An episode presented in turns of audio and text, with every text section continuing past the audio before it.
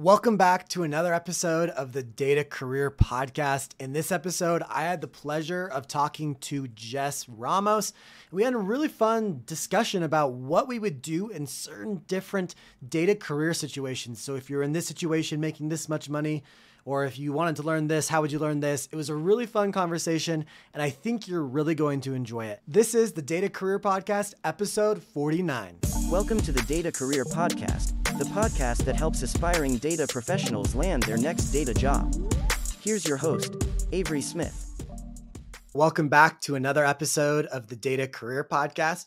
I'm super excited for my guest today. It's the fabulous Jess Ramos. And if you guys have never met her or heard about her, definitely check out her links in the show notes down below so you guys can connect with her on social. Jess is a senior data analyst at Crunchbase. She has a master's in business analytics from the University of Georgia. I went to Georgia Tech, so we're enemies, but it's okay. She's a data influencer with over 70,000 followers on LinkedIn and also a LinkedIn learning instructor. Overall, she's a great representative of the data community and the women in data community, and I'm stoked that she's here. Jess, welcome to the podcast. Hi, I'm super happy to be here. Awesome. Thanks so much for coming on. I just wanted to like quickly give the people who maybe aren't familiar with you a chance to get to know you a little bit. So, you want to tell us a little bit about what you do now and where your journey started and how you've progressed in your data career? Yeah. So, where I am now, I'm a senior data analyst at Crunchbase. So, I'm definitely just really passionate about the tech space and I'm doing a lot of different types of analytics work that I've never done before. So that's really exciting. I'm doing a lot of product experimentation. I'm doing some data warehouse work, building metrics and KPIs. I'm really working with a lot of different stakeholders to drive these product experiments and decide what we're going to do with our product and how we can get the most success out of our product features. So that's been really fun. And for those who don't know, can you tell them what Crunchbase is?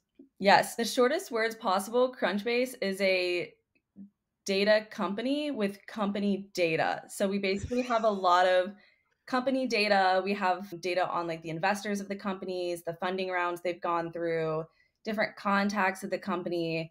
So it's a really good platform to use if you're in like the prospecting space. So if you work in sales or even for job seekers, it's good to see if a company has funding before you go there. Yeah, that's perfect definition. It's a big deal, guys. She's underselling it, but this is like the company to go get information about other companies, especially in the startup and like seed round and venture capital world. Crunchbase is the go to company. So she's underselling it. It's an awesome company. So, how I got started in my data career, I took an info systems class in undergrad, and that's where I was first exposed to data. I didn't even know that data was a career choice, and I just really liked it. So, from there, I did a directed study in data analytics with that same professor. And I didn't even need the class to graduate. I did it just because I wanted to learn more. And that led to an on campus job, kind of an internship where I was getting to learn R. So I basically got paid to learn R and learn how to clean data. And that was my first like data project. And while I was there, I decided to apply for grad school. And while I was in grad school, I got an internship at a local fintech startup. And that's where I really found my love for the startup and fintech space. Awesome. That's very cool. I want to hone in on one of the things that you just said because for everyone who's listening who hasn't come to my free data career training, go ahead and click the link in the show notes down below. But one of the slides in that presentation is there's three ways to learn data analytics. One, you can learn for free. There's like a ton of stuff on YouTube. There's a lot of stuff on LinkedIn, Stack Overflow. You can learn for free.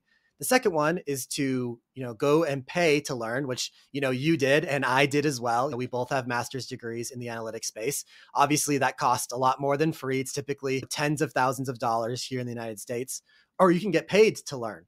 And that sounds like you did a little bit of that as well, where you got this job and they were like paying you to do the job and you were learning R on the job. Do you mind just diving into like how you got connected to that? Because I think everyone would choose how to get paid to learn, right? But it's hard to get your foot in mm-hmm. the door. So how did you get so lucky to get paid to learn R?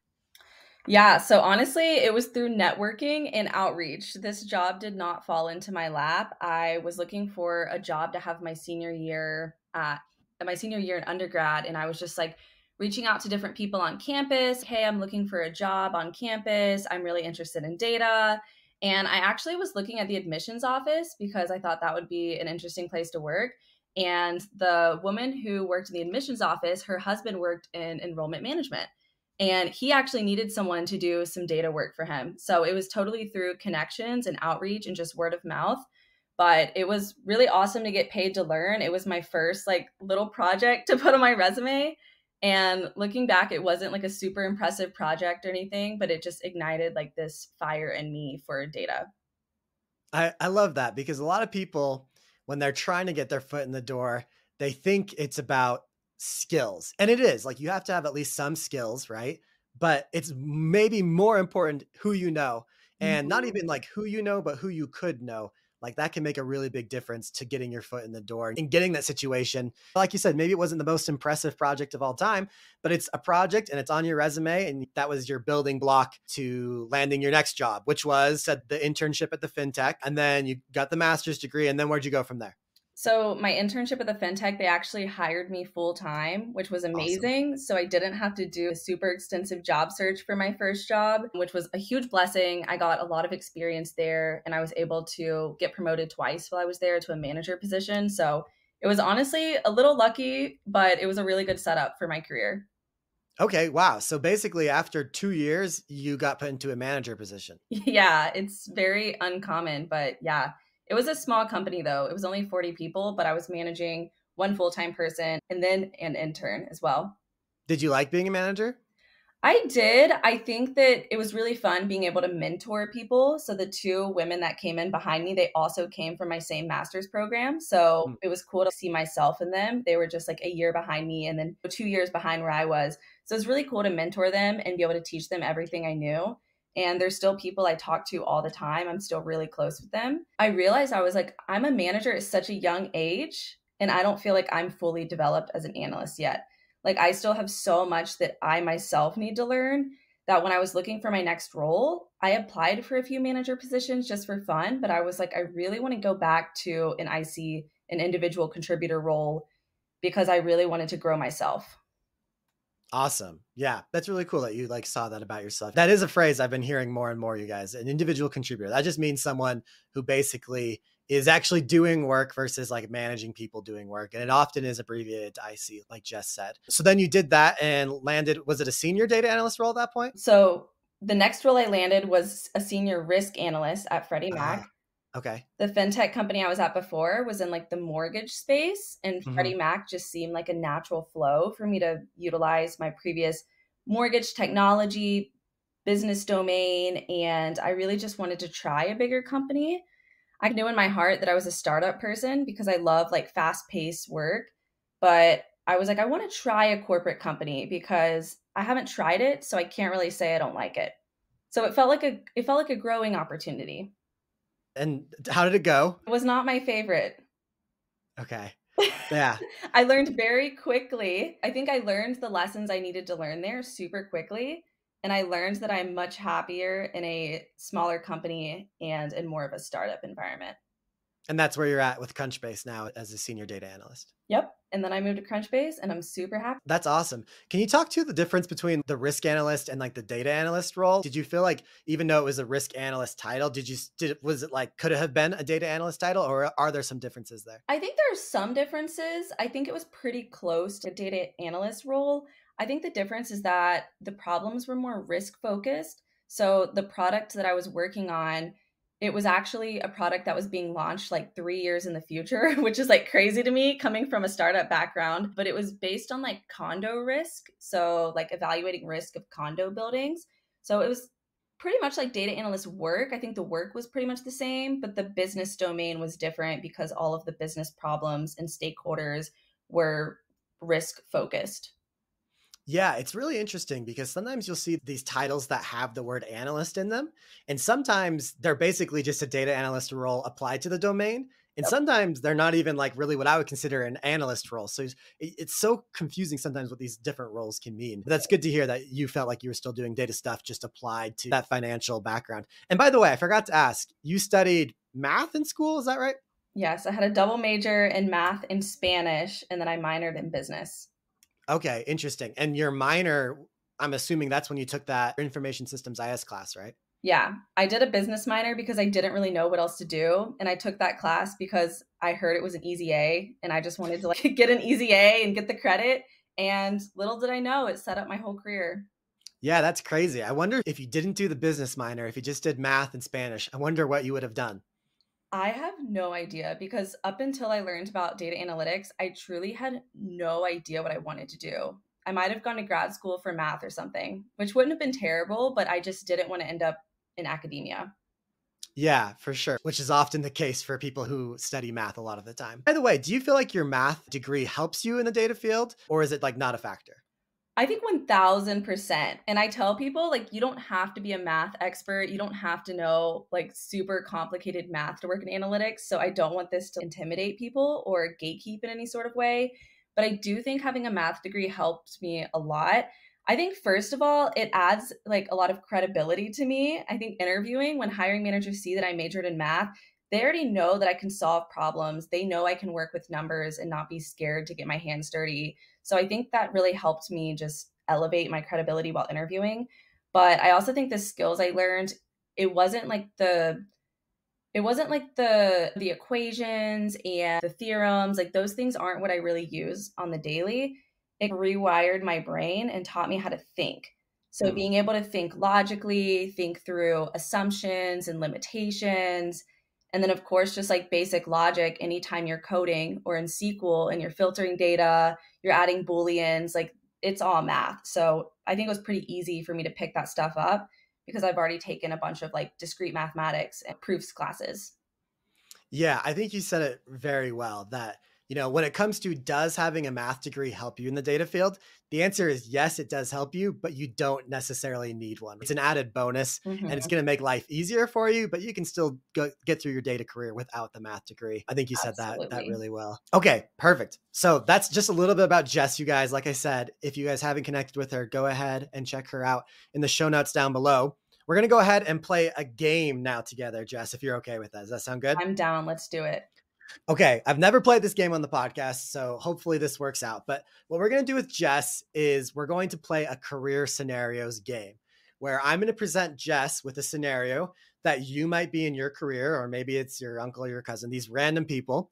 And we're going to see, we're going to present the situation to Jess, and then Jess is going to tell us what she thinks that she would do if she was in that situation. And then maybe I'll give my thoughts about what I would do if I was in that situation. And we'll compare and contrast and see if we have similar explanations and suggestions, or maybe we have a different take, a different approach. Hopefully, we have different approaches. So at least it's a little bit interesting to hear both of us. This is going to be All right. juicy.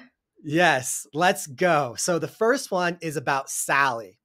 Now, Sally just graduated with an accounting degree and she went to work for one of the, the big accounting firms, Deloitte.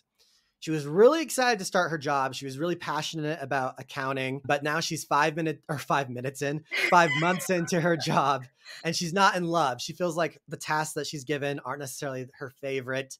She's just not as excited to go into work every day, and she's just losing a little bit of the spark. So, what would you do, Jess, if you were Sally? I've actually been in a similar situation. I have been in a role before where, pretty close to starting, I realized it really wasn't a great fit. I wasn't really learning as much as I wanted to. It wasn't a place I wanted to be long term.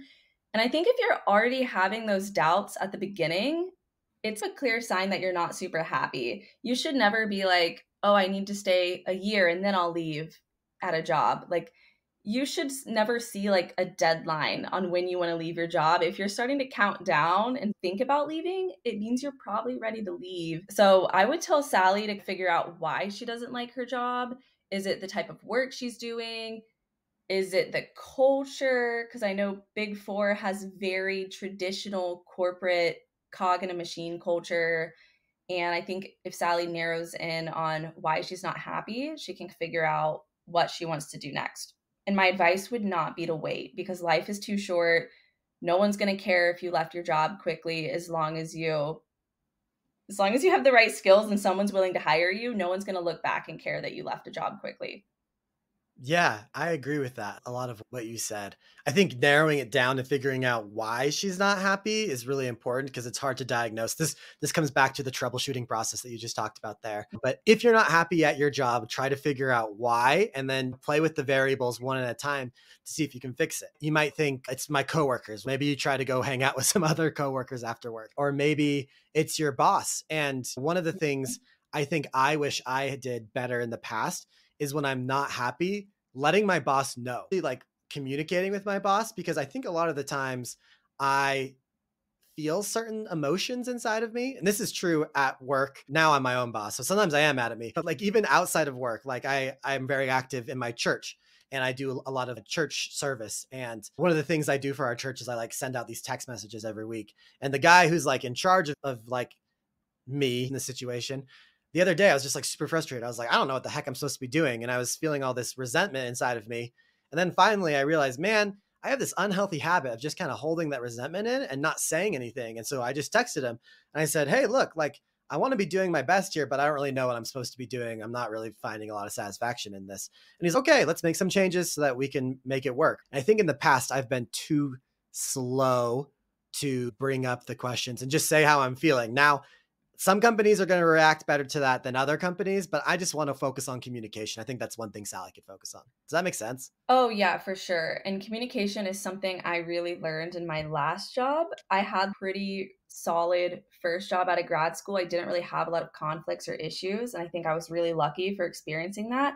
So, at my last job at Freddie Mac, I did have to learn a lot of communication skills. I had to have hard conversations with my manager and, you know, talk about the kind of work that I was told I'd be doing and what I really wanted to be doing. And I think it's really hard to bring those conversations up with your manager, especially if you don't have a good rapport and relationship built up.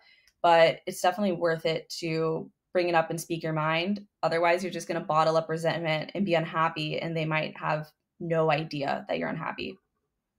Yeah, and it's hard because maybe they would fix it if they knew that you were unhappy. And then going back off of what you said about not being worried to leave your job early, it's something I agree with as well. I agree, life's too short.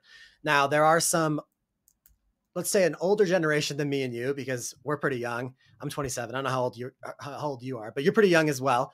Um, and there there are some people who are older who maybe believe that you should have a little bit more of accountability to your company and stuff like that. And they might judge you. But that being said, I'm getting older and people my age are becoming more managers and stuff like that.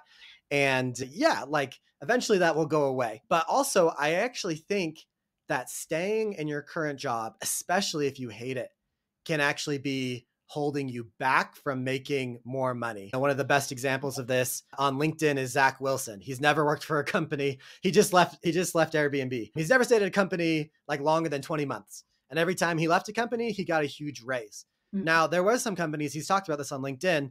Like I think he was interviewing with Robinhood, the stock investing app, and they were like, "You sh- you jump ship way too often. We're not interested." So that does happen. But then there's companies like Airbnb who are like, "Sweet, we're in. We don't care. And I just think he's got a pay grade every time he made one of those jumps.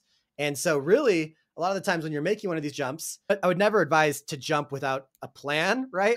but a lot of the times, the plan B is actually better than plan A. Yeah, I agree. And I think with Zach Wilson's case too, I think he just has such a big platform. He's a high profile person. So I'm sure that people at Robinhood might have been more in tune with like his past salaries. And he is someone that does support career switching every 20 months or so. But I think for someone without as high of a profile, I don't think an employer would really even blink an eye. I think it's a lot more common nowadays to switch jobs more often.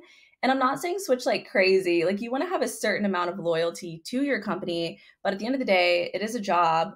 I love Crunchbase. I love my job, but I know they could lay me off tomorrow. They have the yeah. power to cut me if they want to.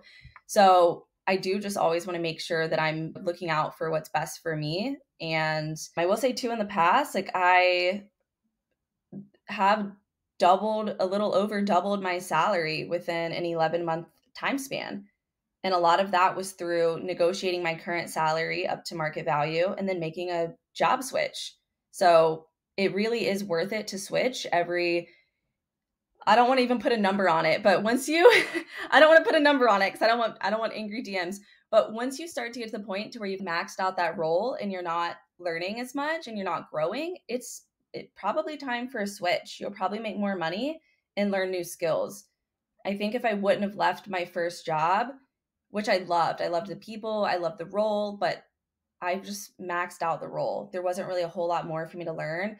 And I think if I wouldn't have left it, I think that I just wouldn't have learned as much because I learned so yeah. many valuable experiences at Freddie Mac. And then now at Crunchbase, like this is the most challenging and advanced work I have done in my career. and I'm so like happy and motivated by it. That's awesome. Sally, we advise you to try to fix it if you can. Have good communication, but if it's if you spent 3 months of trying to have good communication, don't be afraid. Yes, sayonara. Get out, Sally. yeah. Okay, hopefully that helps imaginary salary. Sally. Salary. and hopefully you get a bigger salary too. Yes. Okay, number 2 scenario here. This is a guy imaginary Ben. So Ben has been applying for data jobs for the last little bit, but has not been getting any bites. What do you do if you're Ben?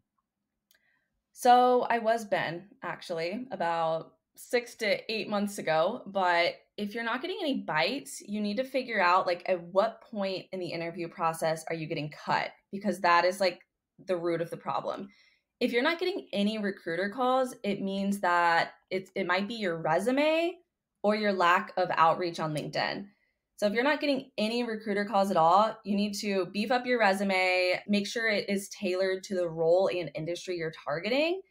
And don't just cold apply and sit back. Reach out on LinkedIn. If you apply to a company, go find a recruiter, a data analytics manager, someone. Make contact with a human, and that's how you get more interviews. If you're not getting past the recruiter round, it means that maybe you're throwing up a red flag somewhere. Maybe something you're saying isn't like landing well maybe you're not convincing them that you have the necessary skills because recruiters are just making sure you have the basics for the role. So maybe it's like a little bit of a communication issue or something you're saying is just not sitting well with them. If you're not getting past the hiring manager, this is the problem I had when I was interviewing right before I got my job at Crunchbase. It might be because you're not communicating your value well enough. And it might not be that you don't have the right skills it might just be that it's more of a communication and like value proposition issue. So just make sure you practice the STAR method and communicating the results and impact of your projects. Or it could also be that maybe you're throwing up a red flag somewhere, which I realized for me that the way I was explaining why I was leaving my last job was not the best look from a hiring manager's point of view.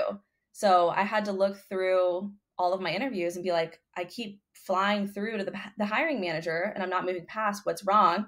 And then I changed up the way I explained why I was leaving my last job. And from there, it, the floodgates just broke open for me. Yeah, what you said was very key. Like the job hunt application process is a funnel. So if you're not getting any interviews, you have to think, okay, where do I can apply to a job and where am I coming out? You have to think, where am I getting rejected? And there's different stages, like you said. You can get rejected by the ATS at the beginning, and then you're like, okay, my resume or my application's not good. You can get rejected by a recruiter a little bit later on. And maybe that's once again, maybe you didn't have a, a good enough LinkedIn profile or a good enough portfolio you can bomb an interview or fail the interview process or something like that. It's really important to know where you're at in the whole pipeline because what you need to do will be based off of the feedback you're getting. I had a student the other day who came to me and they're like, I just need to learn SQL more. I'm not getting a job because I need to learn SQL more. And I said, Tell me more about that. Like, why do you think that you're not going to get a job because you don't know SQL well enough?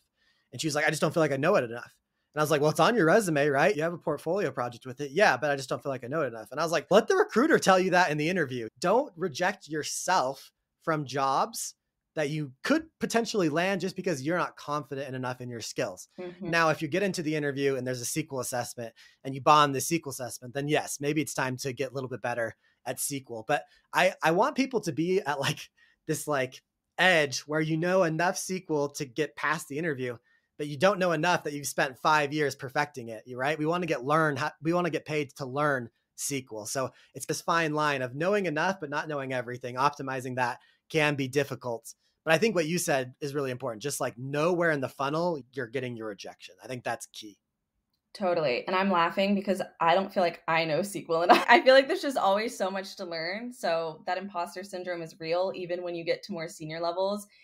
And one more thing I wanted to add with the communication sometimes it's like you don't know the right words to say. And I'm not saying that you just want to say the words that a recruiter and hiring manager want to hear, but I just mean that there are certain like phrases that you might know, but you don't know you know them.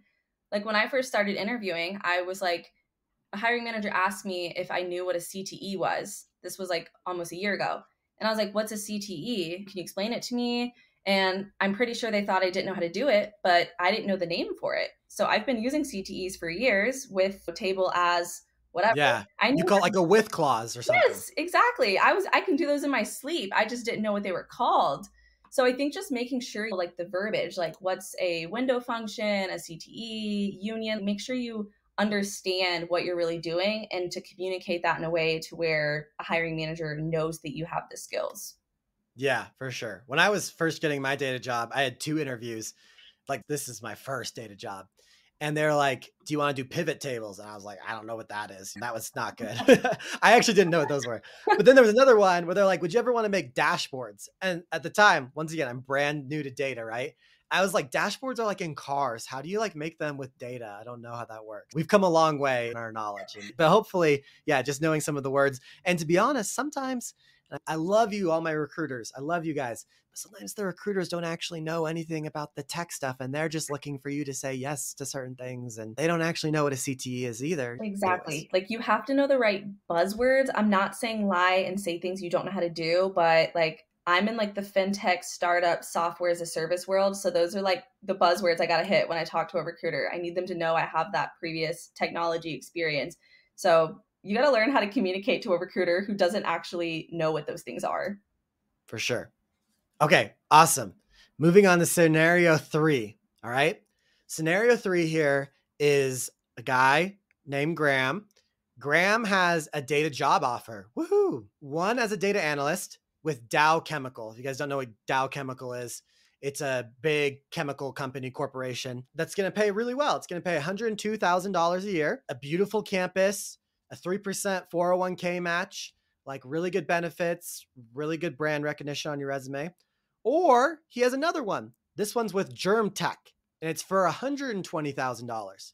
This is a startup company, so they're going to pay a little bit more, but there's bad, not really good healthcare. There's no 401k match. The office and the office equipment's not that nice. Which of these jobs should Graham take? The one with Dow or the one with Germ? I think it comes down to Graham's priorities. And I think it's a decision that Graham needs to make on his own. If I were Graham, I would go all in for the startup offer because, and I guess it depends too if this is Graham's first job or not. I started my career in startups. I have a huge passion for them and I love how quickly you can learn and iterate. I got to do, and even now in my current role, I'm getting to do so many different kinds of projects. And I have too many projects for my resume at this point. Like I've gotten to do so many cool things. And I think that's really unique to the startup environment.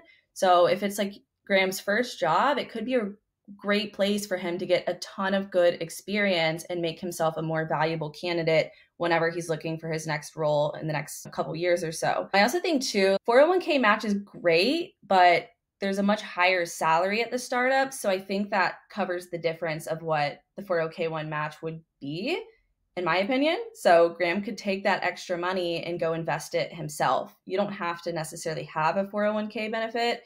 He can still invest the extra income on his own. What else do I have to say about this?